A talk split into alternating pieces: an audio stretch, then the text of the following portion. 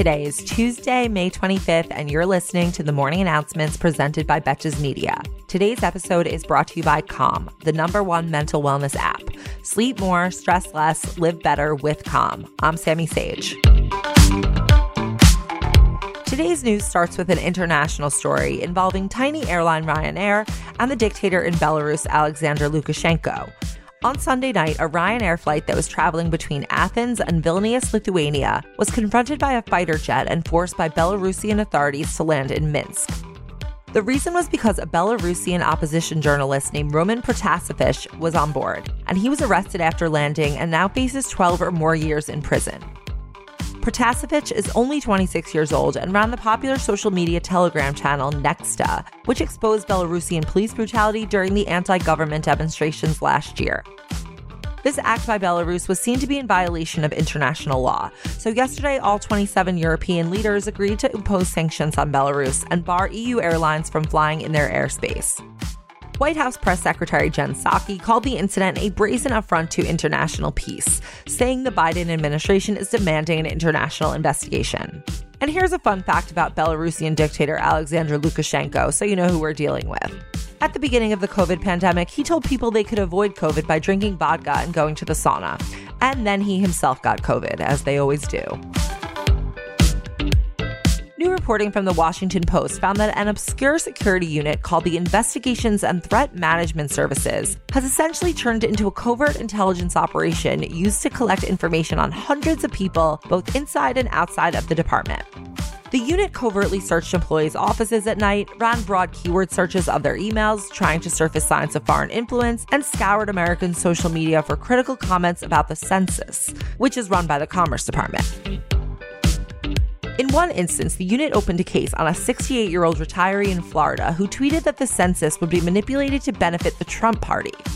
In another example, the unit searched commerce servers for certain Chinese words, which resulted in monitoring many Asian American employees for basically no reason. Incoming commerce leaders from the Biden administration ordered the unit to pause all criminal investigations on March 10th, and on May 13th, they ordered the suspension of all activities pending the preliminary results of an ongoing review.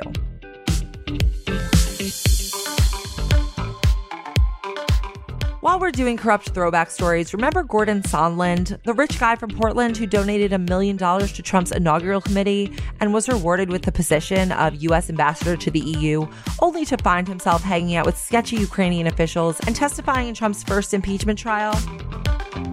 Sondland is now suing former Secretary of State Mike Pompeo and the U.S. government for $1.8 million to compensate for legal fees that were incurred during that impeachment trial.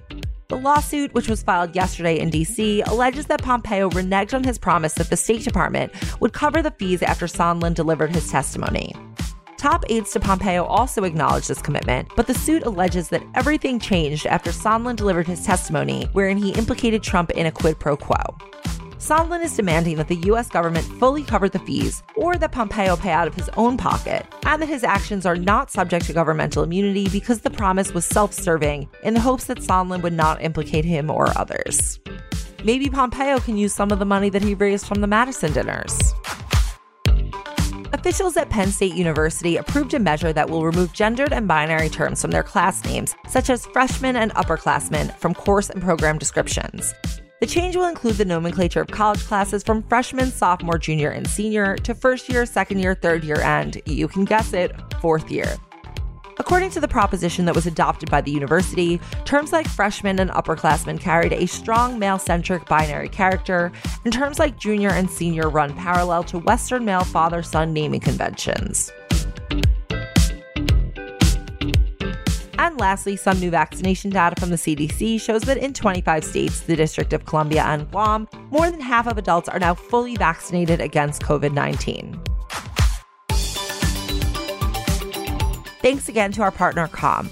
Clear your head with guided daily meditations, improve your focus with Calm's curated music tracks, and drift off to dreamland with Calm's imaginative sleep stories. For listeners of the show, Calm is offering a special limited time promotion of 40% off a Calm premium subscription at calm.com slash morning. Again, that's C-A-L-M dot com slash morning for 40% off unlimited access to Calm's entire library.